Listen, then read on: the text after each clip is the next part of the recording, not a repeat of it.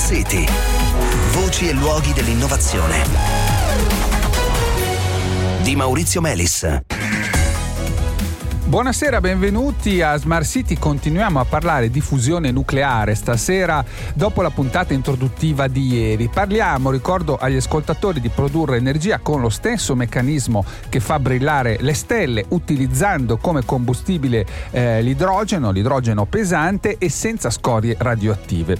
Ad agosto la comunità dei fisici che studia eh, appunto la fusione ha brindato alla notizia che il National Ignition Facility, un laboratorio dove da 50 anni si sperimenta una tecnologia per la fusione nucleare chiamata confinamento inerziale, basata su potentissimi laser, è riuscito a generare energia in modo eh, consistente, provando per la prima volta che produrre energia con la fusione nucleare è qualcosa di realmente eh, fattibile. Da decenni i fusionisti aspettavano un risultato eh, del genere. Allora, per parlarne e anche per scoprire un po' questa National Ignition Facility, eh, anche stasera qui con noi Leonida Antonio Gizzi che è eh, dirigente dell'Istituto Nazionale di Ottica del CNR di Pisa. Buonasera, bentornato.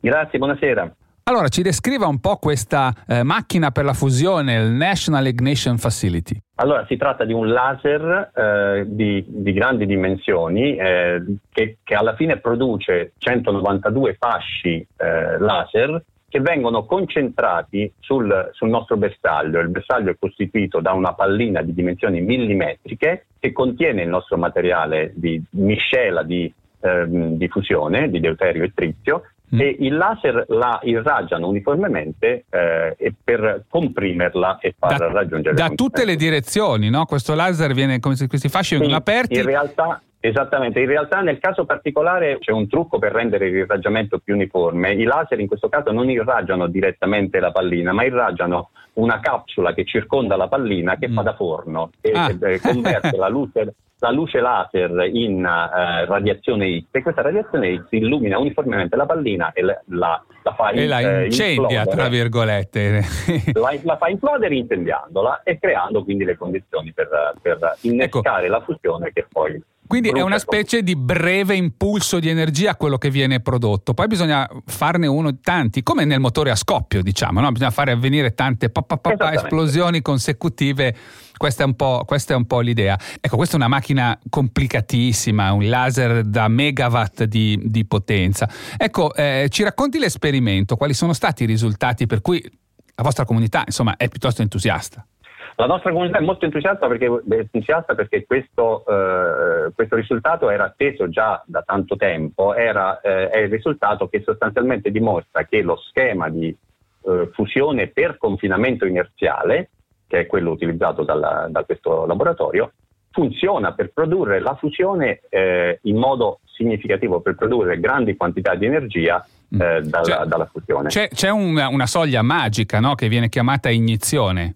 Sì, c'è una soglia che sostanzialmente è quella che si raggiunge quando l'energia prodotta da, dalla fusione, quindi l'energia in uscita dal sistema mm. come, come, prodotti di fusione, è uguale all'energia immessa nel sistema per, per produrre. Per far funzionare i laser e tutto, per esempio, tutto il sistema, no? e tutta la macchina. E sì, qui siamo vicini al pareggio, che, che è eh, appunto questa soglia magica. Al pareggio dell'energia, sì, siamo vicini al pareggio dell'energia laser, che, che, non è l'energia che noi usiamo per accendere il laser. Quindi, ah, ok, ancora un passo indietro. Abbiamo bisogno di fare ancora passi avanti. Però il passaggio importante dal punto di vista sì. concettuale è ottenere più energia di quanta ne ho spesa dal punto di vista laser per produrre il processo. E questo era atteso e la, la ricerca è andata avanti per anni eh, con progressi eh, con alti e bassi, con progressi diciamo, che negli ultimi anni avevano già fatto intravedere la possibilità di raggiungere questo risultato e finalmente questo risultato è arrivato e dimostra che lo schema funziona, che quindi anche le previsioni teoriche, i modelli che ci sono sono,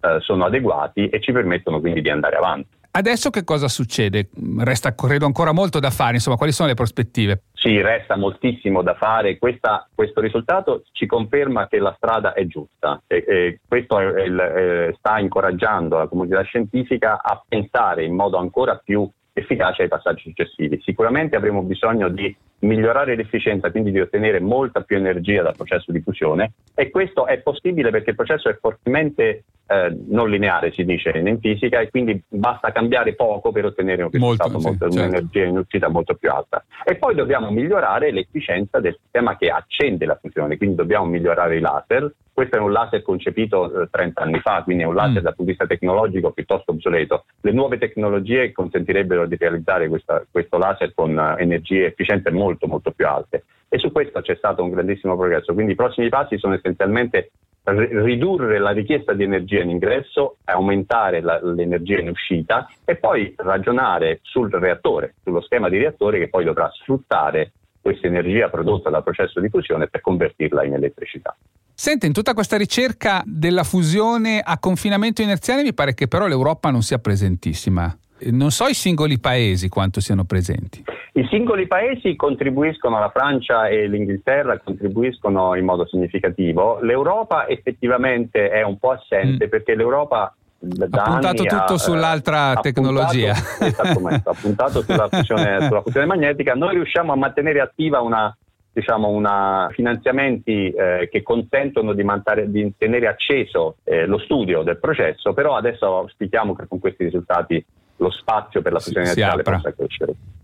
Allora, grazie ancora Leonida, Antonio Gizzi, insomma, a risentirci. Grazie e a risentirci. Bene, cari ascoltatori, ci fermiamo qui, ci diamo appuntamento a domani. Buona serata.